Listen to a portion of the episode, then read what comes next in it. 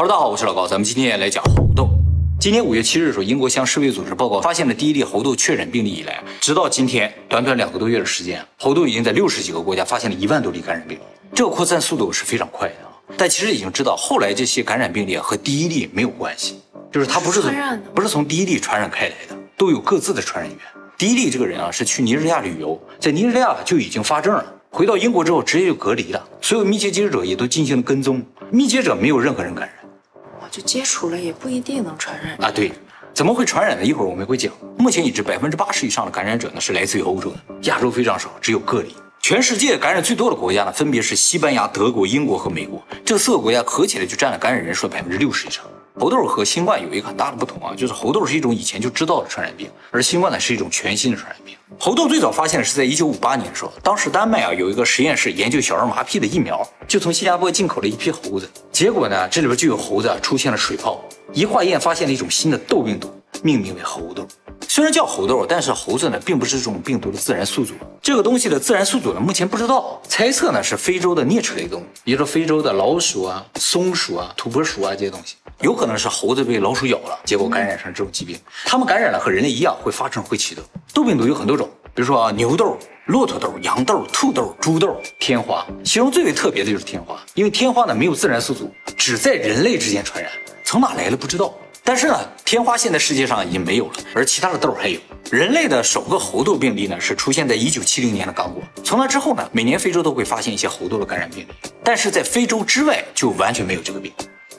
哎，它属于非洲固有的一种疾病。上一次在非洲之外发现猴痘大规模感染呢，是二零零三年的时候，美国有人啊从非洲进口了一批像土拨鼠一样的宠物，结果呢和美国当地的宠物啊发生了感染，而买走了这个宠物的人啊被宠物咬了一下，啊一个小孩被咬了，家里人就感染上，但是最后总共也就四十几个人感染，这个事儿就结束了，生命都没有问题，没有问题啊，现在在非洲之外没有发现死亡例。之后再一次大规模感染，就是今年五月份在英国突然爆发，目前呢已经感染一万多人了，还没控制住。猴痘其实分为两种，一种呢叫做刚果猴痘，一种呢叫做西非猴痘。刚果猴痘比西非猴痘厉害很多，致病性更强，致死率更高。按照世卫组织统计啊，刚果猴痘的致死率能达到百分之十点六，而西非猴痘啊致死率最高也就百分之三点六。现在全世界正在流行的这个猴痘呢是西非猴痘，就是致病性、致命性没有那么强那种猴痘。大家可能在网上看到一些猴痘的照片，就浑身上下都起了猴痘啊，那个是刚果猴痘。哦，不是那个西非猴痘没有那么严重，就起几个痘，有的甚至只起一个痘就完事儿了。刚果猴痘真的很可怕。刚果猴痘还现在还有吗？有，在刚果那个地方。猴痘感染之后会有一到三周的潜伏期啊，所以如果要通过隔离来控制的话，通常要隔离三周以上。潜伏期过后呢，就会出现早期症状。早期症状呢，就是发烧、头痛、肌肉酸痛、全身无力等症状。然后呢，是淋巴结肿胀。最后呢，会在皮肤上出现痘状的皮疹。这些痘啊，会出现在你的伤口附近，就是你比如说被什么东西咬了，就在这个伤口附近就会出现小痘。然后呢，就是在手上、脚上会出现，还有很多人在脸上出现。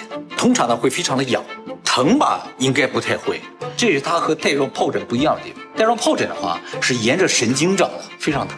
猴痘如果不严重的话，经过两到三周是有可能自行痊愈。痘呢也会结痂掉了，掉了之后呢就完全没有传染性。会留疤吗？对，长痘的地方会留下疤痕，所以长在脸上就很可怕了。目前发现的猴痘感染者有一个明显的特点，就是感染者的百分之九十九以上都是男性。我知道的女性感染者，法国有一例，阿联酋有一例，韩国有两个疑似病例是女性的，剩下全都是男性。猴痘呢，主要是通过体液、血液、黏膜和创伤进行传染，所以传染途径非常有限啊。比如被带病的动物咬了，就可能传染上；还有呢，就是用带伤口的手啊，碰触了被感染的动物、人的这个血液啊、体液；还有就是他皮肤上的那个痘啊，碰的话也会传染。其他正常接触呢是不会感染。那么在这一次大规模爆发中啊，发现两个比较特殊的传染途径，就是以前不知道，这次发现啊，这样也能传染。一个呢，就是发现通过亚麻类的物质呢可以传染。就是这次啊，有很多医护人员感染，是因为呢接触到了感染者盖过的被子和褥子。医院用的这个被子和床单这些东西啊，都是亚麻质的。亚麻质有抑菌效果，但是呢，它这个皮夹上的这碎末啊，如果粘到了这些东西上，就有传染性。护士拿去洗收拾的时候，如果手上或身上有伤口的话，就感染了。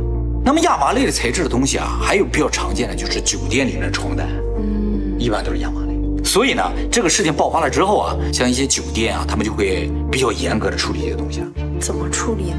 就是不要直接用手去接触，戴上手套就好很多。那洗掉之后就没有了。洗掉之后就没关系了。还有一个以前啊没有太注意过的传染途径，这次发现就是通过性传染。目前已知，这个性传播呢，主要不是男性和女性之间的传播，而是男性和男性之间的传播。这也有可能是造成目前感染者大部分是男性的主要原因。哦，哎，在这个地方我就特别强调一下，不是说这个病它就不感染女性，只是目前的感染者大部分是男性啊。还有就是目前不能完全否定气溶胶传染的可能性，也就是说它有可能通过飞沫传染，但是这个飞沫传染的距离啊要比新冠近很多，就说两个人必须贴着脸说话才有可能传染。那么说到这儿，大家可能会多多少少感觉到一丝诡异啊。既然这个病不是那么容易传染，为什么它会在这么短的时间内一下传到六十多个国家，传给一万多人呢？现在的专家也在密切关注这个事情究竟是怎么传出来的。再一个，造成猴痘可能不会大规模感染的一个原因呢，就是猴痘是有治疗药物，但是不是要先打才行？不是后打也可以。它有药也有疫苗，都有。美国呢有两种猴痘治疗药物啊，但这两种药物呢只能在美国使用，所以实质上大部分国家呢目前还是没有药物的。但是绝大部分国家呢都是有疫苗的，因为天花疫苗对这个猴痘有效。这种疾病啊，在感染之后注射疫苗也是有效的。如果在感染之后四天之内注射疫苗的话，就有很大的几率呢阻止发症，就不长痘。怎么才能知道它潜伏期不要有三周？其实并不是说你提前能知道，而是专门针对这个密接者，就有人发病了，你是他密接者，就赶紧打上，你就可能不发症。如果十四天之内打呢，就可以有效的防止中招了。其实有猴痘之后我很害怕，因为我皮肤免疫力特别低嘛。哦，那时候就过敏。没关系，现在百分之九十九都是男性。对啊，而且那个病看上去确实挺吓人嘛，是吧？啊，所以在有疫苗的现在啊，猴痘其实是比较容易控制的啊。这也是非洲之外没有死亡病例一个主要原因。据说美国呢现在有一亿人份的天花疫苗储备。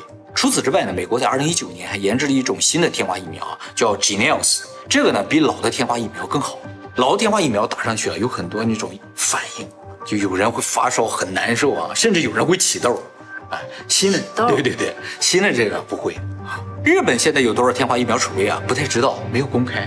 但是据说呢，大概应该有一半人口左右储备啊，也就是六千万份。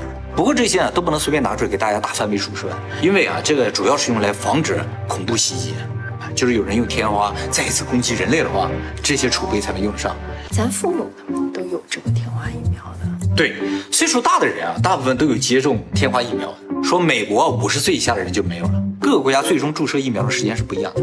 天花是一九八零年消失的，所以八零后基本上是没有疫苗的。说到这儿，我们就稍微总结一下，猴痘呢虽然是一个大家可能没怎么听说过疾病，但是它并不是什么新鲜的疾病，一直都有，也有相应的药物和疫苗。再一个呢，猴痘主要不是通过飞沫传染的，所以整体来说还是没有必要那么担心啊。但是啊，说到底呢，它也是天花病毒的一种，一旦感染还是很痛苦的。发痘之后啊，又疼又痒的人，还有可能留下疤痕。如果你有基础病的话，重症化的可能性也是有的，特别是如果有 HIV 这种免疫性功能疾病的话，重症化的可能性非常大啊。所以呢，不得还是王道了。关于猴痘啊，其实有一个非常奇怪的事情啊，今天要跟大家说一下啊。也因为这个事情啊，让这次的猴痘爆发呢变得有点诡异。就是比尔盖茨啊，精准的预言了这次猴痘。什么时候？这个精准度啊，比阿南德还要厉害。怎么回事呢？就是在今年二月十八日啊，召开了一个国际会议，叫慕尼黑安全会议。这个慕尼黑安全会议呢，是每年二月份在德国慕尼黑会召开的一个国际安全性会议。在这个会议上呢，世界七十多个国家的三百五十多名高官呢，会讨论国际上未来的可能的安全威胁。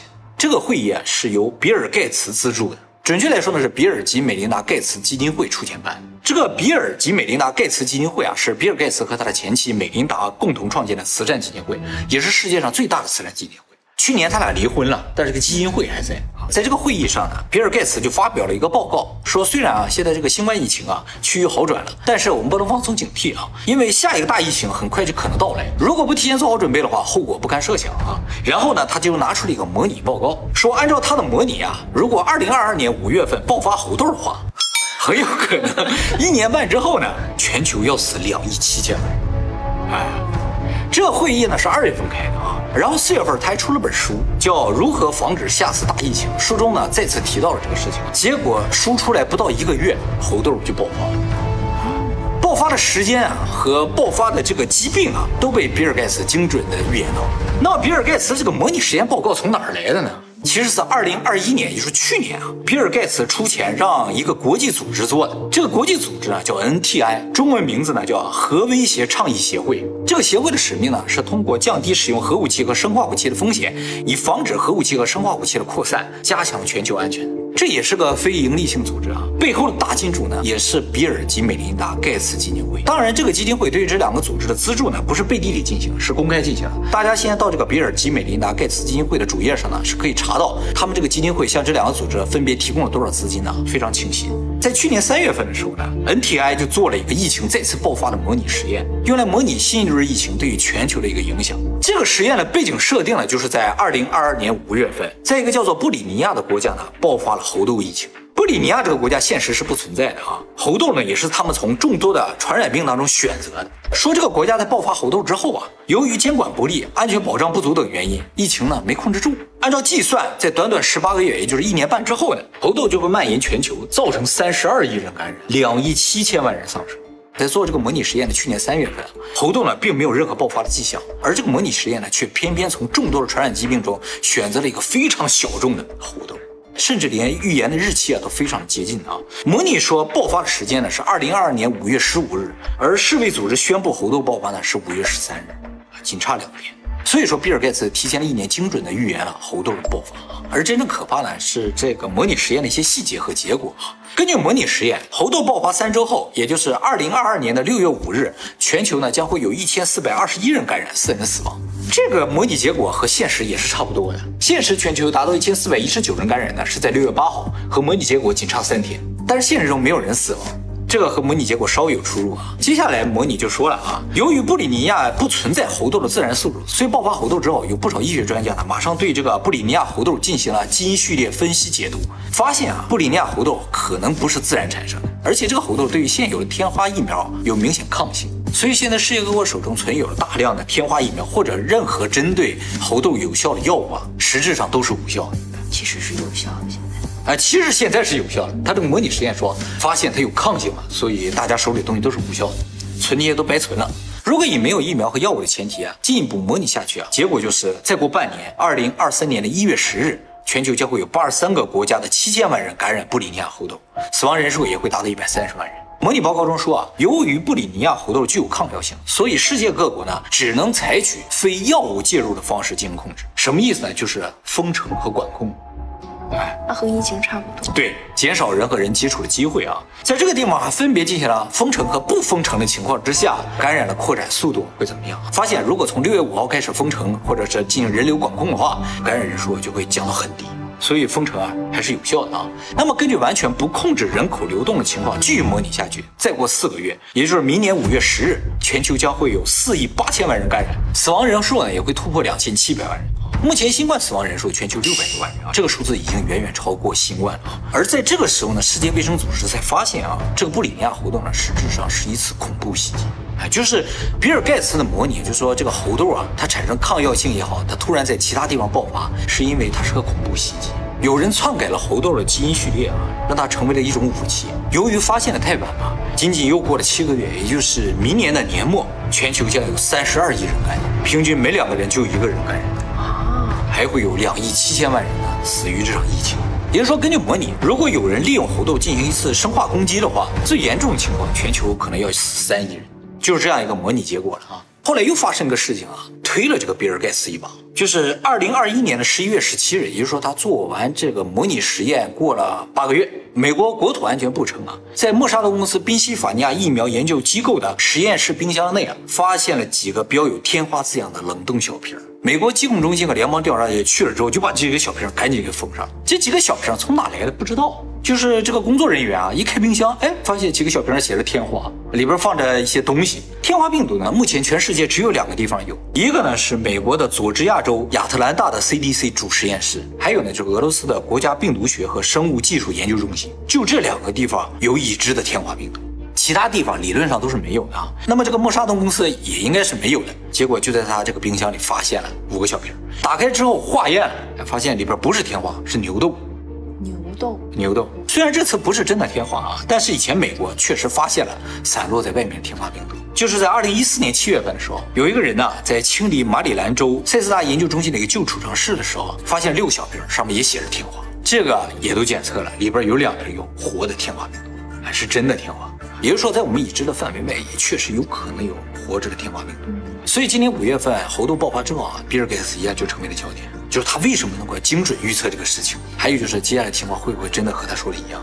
说实话，五月份爆发的时候我也吓一跳，但是我认为啊，这有可能是合理的，因为毕竟比尔盖茨是花了大价钱的，请了世界上最顶尖智囊团进行这个模拟实验，所以模拟情况和现实比较接近啊，算是比较合理吧。反过来说，如果模拟结果和现实一点关系都没有啊，那这个钱就白花了嘛。精准只能说明人家确实是水平高，而且用心了。如果真的有什么阴谋的话，我觉得他也没有必要告诉大家，是吧？而我们应该做的事情啊，还是更加注意自我防范。不管他们怎么模拟，最终要保我们的命啊，只能靠我们自己。其实这一年，比尔盖茨一直在公共卫生领域啊，不停的奋斗啊。他五年前就发表演讲说，未来几十年会杀死上千万人的，不会是核武器。而是传染病，哎，目前来看的话，他的预测一直是比较准。那么就在前两天啊，比尔盖茨宣布将把自己的所有财产呢捐献出去，用于解决世界的贫困问题和传染病问题。他的钱不都在基金会里吗？啊，对对对，现在意思就是说我要把所有钱都导入基金会了，我个人不留了。这个操作你觉得怎么样？挺好，挺好的啊 啊。打起来，妈，打起来了。那么话说回来，虽然我不觉得这次猴痘啊是比尔盖茨弄出来的，但是呢，猴痘爆发本身疑点是明显的，就是这个本来一直在非洲的疾病啊是怎么出来，早不出来晚不出来的？偏偏在这个时候出来。毕竟猴痘一旦传播开来啊，也是有可能快速变异的。一旦它变异成一种很容易传染的疾病的话，那我们可能就麻烦了。